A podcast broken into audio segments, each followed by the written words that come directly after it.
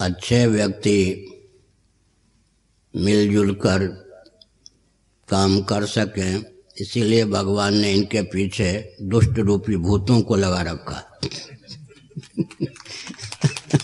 समझ गए? क्या? अच्छे व्यक्तियों पर मार पड़ती है ना? बहुत विपत्ति आती है, तब ये मिलजुल कर चलते हैं। इसलिए भगवान ने इनके पीछे दूत भूतों को लगा रखा है कि इनको संगठित होने के लिए बाध्य करो।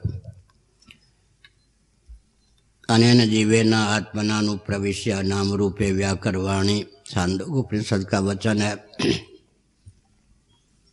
पृथ्वी, जल, तेज, वायु, आकाश, नीचे से ऊपर ये पाँच भूत हैं, ऊपर से नीचे आकाश, वायु, तेज, जल, पृथ्वी ये पाँच भूत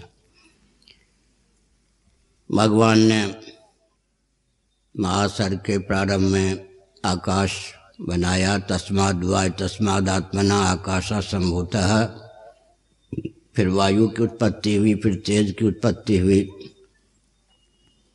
फिर जल की उत्पत्ति हुई, फिर पृथ्वी की उत्पत्ति हुई, अन्न की उत्पत्ति हुई, प्राणियों की उत्पत्ति हुई। लेकिन मूल बात यह है कि पाँच भूत बंद तो गए। लेकिन मिल नहीं रहे थे आपस में। पंचायत बोलते हैं ना, आकाश, वायु, तेज, जल, पृथ्वी, ये मिल नहीं रहे थे।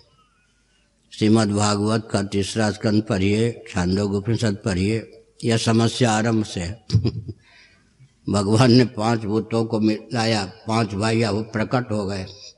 उसमें भी पिता पुत्र का संबंध आकाश का कार्य वायु वायु का कार्य तेज तेज का कार्य जल जल का कार्य पृथ्वी, ये मिल नहीं रहे थे। मिल नहीं रहे थे तो आगे की सृष्टि नहीं बन रही थी।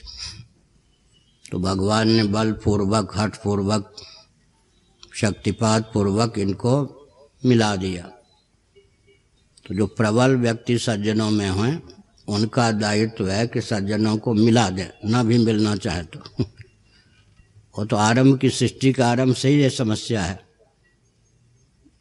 सबको तो सबको क्या, पूरे भारत में दस बीस व्यक्ति ऐसे होंगे जिनको इस वेदांत की प्रक्रिया का ज्ञान होगा।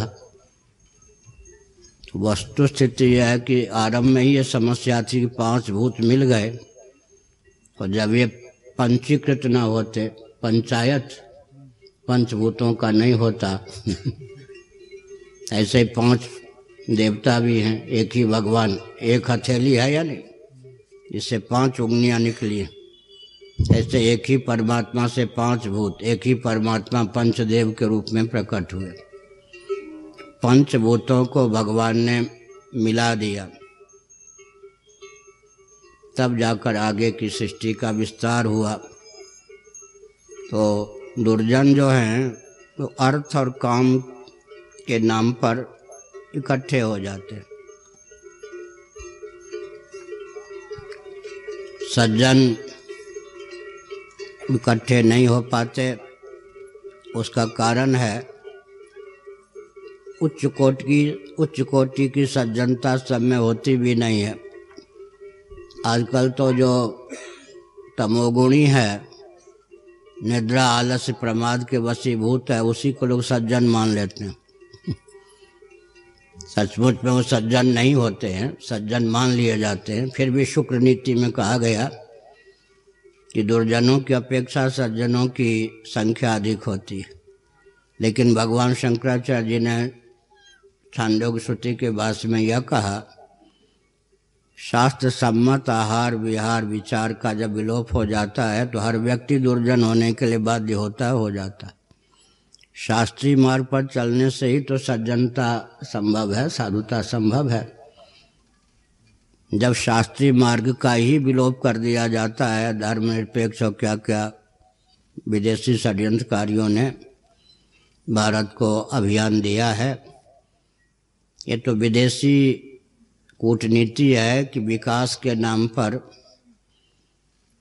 शासन के नाम पर हिंदू अपने प्रशस्त मान बिंदु को विलुप्त कर दें और इतने विभक्त हो जाएँ कि विदेशी षड्यंत्रकारियों के प्रभुत्व पर कोई आँच ना आवे। तो बलवान सज्जनों में जो बलवान होते हैं मेधा शक्ति के द्वारा तप की दृष्टि से, वे फिर संघ बल बना सकते हैं। संघे शक्ति कलो युगे कलयुग में संघ में शक्ति है। कलयुग में संघ में शक्ति है। कलयुग में दो की उपासना जल्दी शीघ्र सफल होती है, चंडी और विनायक। चंडी, भगवती। क्यों? निशेष देवगण शक्ति समूह मूर्तियाँ, दुर्गा सप्तशती। ब्रह्मादि देव शिरोमणियों की समग्र शक्ति पूंजीभूत हुई, तब भगवती चंडी का प्रादुर्भाव हुआ। भगवती चंडी भी क्या है? संघ शक्ति के प्रतीक हैं। देवताओं के समष्टि तेज से ही उनका प्रादुर्भाव हुआ है तो उनमें संघ बल स्वभाव से है। उन्होंने कायव्यूह की रचना की। सामने वाले दैत्य ने कहा, दम खा मोह तो अकेले लड़ो, देवी हंस पड़ी। तुम क्या इनको हमसे भिन्न समझते हो? लो, समेट लिया मैंने। अपने कायाव्यूह को अपने श्री विग्रह में शांत कर लिया। जैसे भगवान श्री कृष्ण ने अर्जुन का रथ चलाया, विभूतियों का वर्णन किया। अर्जुन की जिज्ञासा पर अपने श्री विग्रह में ही अपने विराट रूप को दिखा दिया, फिर उसका संवरण कर लिया। जिस समय भगवान विराट रूप में नहीं दृष्टिगोचर हो रहे थे, उस समय भी विराट थे या नहीं? विनायक, भगवान शिव के दूतों के कमांडर कौन है? सेनाध्यक्ष कौन है? नायक कौन है? विशेष रूप से नायक, विनायक वो कौन है? गणेश जी। गण भी गण भी तो समूह का वाचक। विनायक भी समूह का वाचक है। तो कलयुग में चंडी और विनायक की आराधना का सांकेतिक अर्थ यही होता है, संघ बल। अगर सज्जन भी संगठित नहीं रहेंगे तो मारे जाएँगे। कोई आँसू पोछेगा नहीं। इसलिए ऊपर ईश्वर का बल बीच में धर्म का बल, नीचे संघ का बल। अगर संघ का बल नहीं है तो पिस जाएँगे। वही सज्जन कष्ट में है, जिनके पास संघ का बल नहीं है। वही सज्जन कष्ट में है, दुखी हैं, जिनके पास संघ का बल नहीं है। संघ का बल है तो सज्जन। और आज भी बात तो यह है, बुरा न मानो होली है। ये सब राजनीतिक दल मुझसे डरते हैं या मैं इनसे डरता हूँ। कोई चाटा तो नहीं मारता, गाली तो नहीं देता। मेरा नाम ले लो ऐसा डरते हैं। क्यों डरते हैं? मुझे नहीं कहना चाहिए था, मैंने संकेत किया, ये क्यों डरते हैं? मैं कहाँ डरता हूँ? जितने आतंकवादी हैं, मैं तो गोली, बम, बारूद कुछ नहीं रखता। वाणी ही बम है। लेकिन आतंकवादी हमसे डरते हैं या आतंकवादियों से हम डरते हैं? वो हत्यारे हमसे डरते हैं, हम उनसे डरते हैं। क्या हमने संकेत किया? हमारे यहाँ तो सारी गतिविधि संघ के लिए ही है। ध्यान देकर सुनिए। संध्या वंदन का अर्थ क्या होगा? वाक वाणी, उसके देवता कौन है? अग्नि। वाक और अग्नि का एकत्व जिसके जीवन में होगा, ऐसा चिंतन होगा, वो अकेला भी संघबल संपन्न होगा या नहीं? नेत्र के देवता सूर्य सूर्य और नेत्र के एकत्व का जो चिंतन करेगा, बाहर से एक दिखने पर भी वह संघबल संपन्न होगा या नहीं? सूर्य का तेज, अग्नि का तेज उसके जीवन प्रतिष्ठित होगा या नहीं? मन के देवता कौन है? चंद्रमा। मन और चंद्रमा के एकत्व का जो चिंतन करेगा उसके जीवन में चंद्रमा की सारी शक्ति, आह्लादनी आदि होगी या नहीं? प्राण और समष्टि पवन के एकत्व का जो चिंतन करेगा, बाहर से संघबल संपन्न न परिलक्षित होने पर भी संघबल संपन्न होगा या नहीं? और ऐसे अगर दस व्यक्ति मिल गए तो क्या कहा गुरु गोविंद सिंह ने? एक एक लाख उनकी सेना के सदस्य होंगे और हमारा एक सवा लाख का मैं ऐसा योद्धा तैयार करूँगा गुरु गोविंद सिंह ने कहा, सवा लाख से एक एक को भिरा दूँगा। इसका अर्थ क्या हुआ? इसका अर्थ यही हुआ कि दाने तो हैं, लेकिन जोड़ने के लिए क्या चाहिए? धागा चाहिए या माला? पुष्प। पुष्प तो एक एक हैं, वो तो बिखरे हुए हैं अलग अलग हैं। अब उनको माली चाहिए ना? क्या? माला बनाने वाला चाहिए ना? जन्म तो हुआ है, समष्टि भी व्यष्टि है। अब एक कमल का पुष्प है, उसमें जितने दल हैं, वो दल मिलकर के कमल का पुष्प हुआ या नहीं? एक भी समष्टि है या नहीं? ध्यान गया या नहीं? एक, पुष्प तो एक हुआ ना, दल कितने हो गए? सौ, पंद्रह, सोलह जो भी है, अष्टदल सोलह दल। वो अपने आप में एक व्यक्ति भी, एक कमल का पुष्प भी जितने दल वाला है, उतने दल तो मिला हुआ है नहीं। वहाँ भी संघ बल है या नहीं? और हमारे जीवन में संघ बल है या नहीं?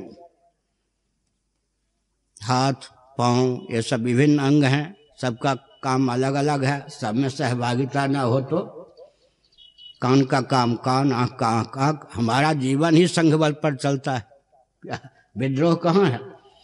अपने जीवन में जो संघ बल है, उसकी उपयोगिता को जो समझ लेते हैं, वो बाहर भी संघ बल संपन्न हो जाते हैं। और हमारे पूर्वजों में जो दिव्यता थी, वो अजय थे, वो किस कारण से थे? हर व्यक्ति संघ बल था, लेकिन फिर बाहर से भी संघ बल था। परशुराम जी तो अकेले थे, लेकिन इक्कीस बार विशाहीन शासन तंत्र का शोधन किया देखने में अकेले थे, वो संघ बल था या उनके साथ? ये जो विद्या थी उपासना, विश्व और वैश्वानर, तेजस और हिरण्यगर्भ प्राज्ञ और ईश्वर, तुरी और ब्रह्म, ये वेदांत की बात है। व्यष्टि और समष्टि, इनके एकत्व, इनके तालमेल से तो पूरा जीवन चल रहा है यानी हमारे जीवन में उतना अन्न है। अगर सौ वर्ष जीना है तो जितना अनाज पेट में डाल लिया उसी के बल पर चले। बाहर से अन्न की आवश्यकता है या नहीं? जितना जल मैंने पी लिया, उतने के बल पर कितने वर्ष चल सकते हैं? बाहर से फिर जल की ज़रूरत है या नहीं? बाहर से उष्मा की ज़रूरत है या नहीं? बाहर से पवन की ज़रूरत है या नहीं? और जितना क्षेत्रफल शरीर का है, उतने आकाश से काम चल जाएगा। बाहर का आकाश चाहिए, घूमने फिरने के लिए या नहीं? तो व्यष्टि समष्टि में एकत्व को स्थापित करके ही तो सारा व्यवहार हो रहा है। क्या? समष्टि और व्यष्टि में सामंजस्य साध करके ही सारा व्यवहार हो रहा है। इस ढंग से जो सहकारिता के महत्व को जानते हैं, वो तो संघ बल के पक्षधर होते ही हैं। मैं ही पर्याप्त, मैं ही पर्याप्त, ये नहीं। वहाँ तो दिखा दिया गया ना दुर्गा सप्तती में। निशेष देवगण शक्ति समूह मूर्तिया ब्रह्मा जी कोई कम थे, विष्णु भगवान कोई कम। ये सब संघ बल से संपन्न एक एक घटक संघ बल फिर इन घटकों ने समष्टि तेज से भगवती को प्रादुर्भाव किया। इससे लगता है कि हमारी संस्कृति तो संघ बल को लेकर ही या सृष्टि की संरचना ही संघ बल को लेकर है। नहीं तो पंचीकरण की प्रक्रिया ही न बने। तो थोड़ा जिनको हम सज्जन कहते हैं अभी कोई समस्या आई पूरी में, किसी, हम, हमारा कोर्ट चलता है ना, हमारा तो न्यायालय होता है।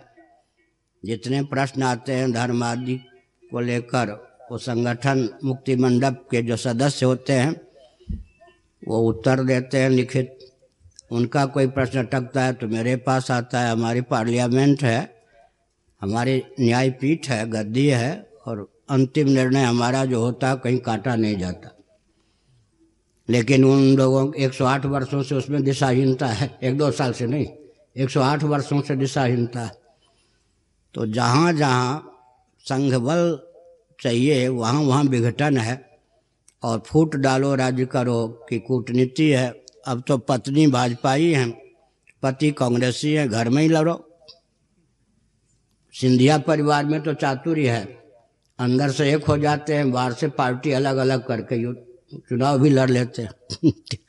ऐसा सामंजस्य तो सब जगह प्राय नहीं होता। तो राजनेताओं ने घर में प्रवेश करके ससुर जी किसी और पार्टी से खड़े हैं तो बहू रानी किसी और पार्टी से। अब संपत्ति को लेकर भाई बहन को लड़ा दिया। समझ गए ना? इन राजनेताओं का तो पीएचडी का विषय ही यही है। अब तक इतने इतने हथकंडे अपनाकर चुनाव जीतते रहे। अब नया जो चुनाव आवेगा केजरीवाल अभी से सोच रहे होंगे। अब क्या आश्वासन देकर जनता को ठग सकते हैं या जनता को अपनी ओर खींच सकते हैं?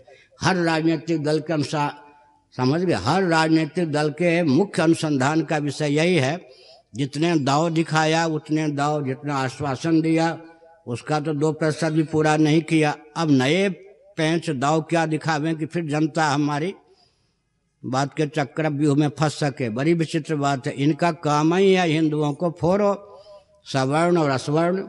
लो, श्रमजीवी और बुद्धिजीवी, ये देखिए। हो गया नहीं सब फोड़ने के शब्द। अल्लाह और ईश्वर ईश्वर अल्लाह तेरे नाम ये। एकता का विषय था या फूट का विषय था? किसी मुसलमान ने इस बुद्धिहीनता का परिचय दिया कि ईश्वर अल्लाह तेरे नाम का भजन किया हो। हिंदुओं को देख लीजिए, ईश्वर अल्लाह तेरे नाम, उसके नाम पर देश का विभाजन कर दिया अंग्रेज़ों ने।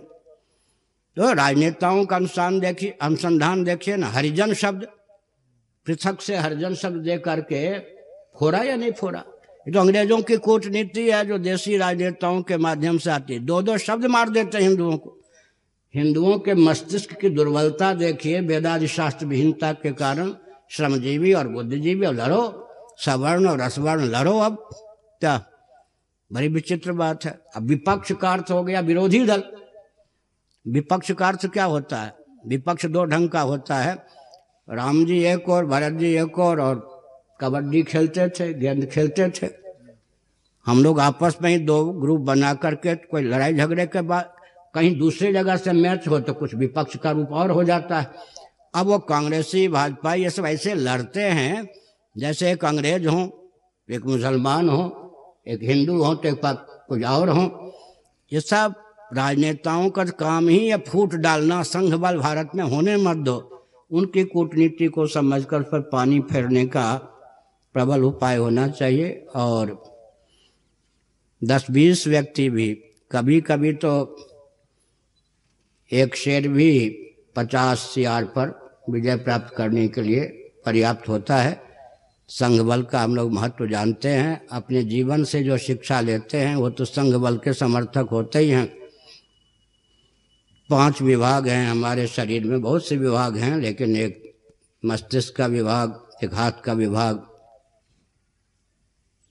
एक पाँव का विभाग, एक गुदा का विभाग, एक कटि प्रदेश का विभाग, पाँचों विभाग, पाँचों के काम अलग अलग लेकिन सहभागिता से पूरा जीवन चलता है। ज्ञानेन्द्रियाँ अलग, कर्मेंद्रियाँ अलग, ज्ञानेन्द्रियों के भेद भी पाँच, कर्मेंद्रियों के भेद भी पाँच। फिर अंतकर्म में मन, बुद्धि, चित्त, अहंकार के भेद, फिर प्राण में भी प्राण, अपान, ज्ञान, उदान, समान नागकुर्म कृकल देवदत्त, धनंजय आदि के भेद। भेद भेद भेद, लेकिन प्रकृति प्रदत्त जितने भेद हैं, वो व्यवहार के साधक हैं, उनमें सामंजस्य है। इसी प्रकार सामंजस्य साधने वाले माली की ज़रूरत है। पुष्प तो बिखरे होंगे, लेकिन उन पुष्पों को माला का रूप देने वाला चाहिए। तो आप ही ये देना शुरू कीजिए। अपने क्षेत्र में माली का काम कीजिए। और एक दो प्रश्न और।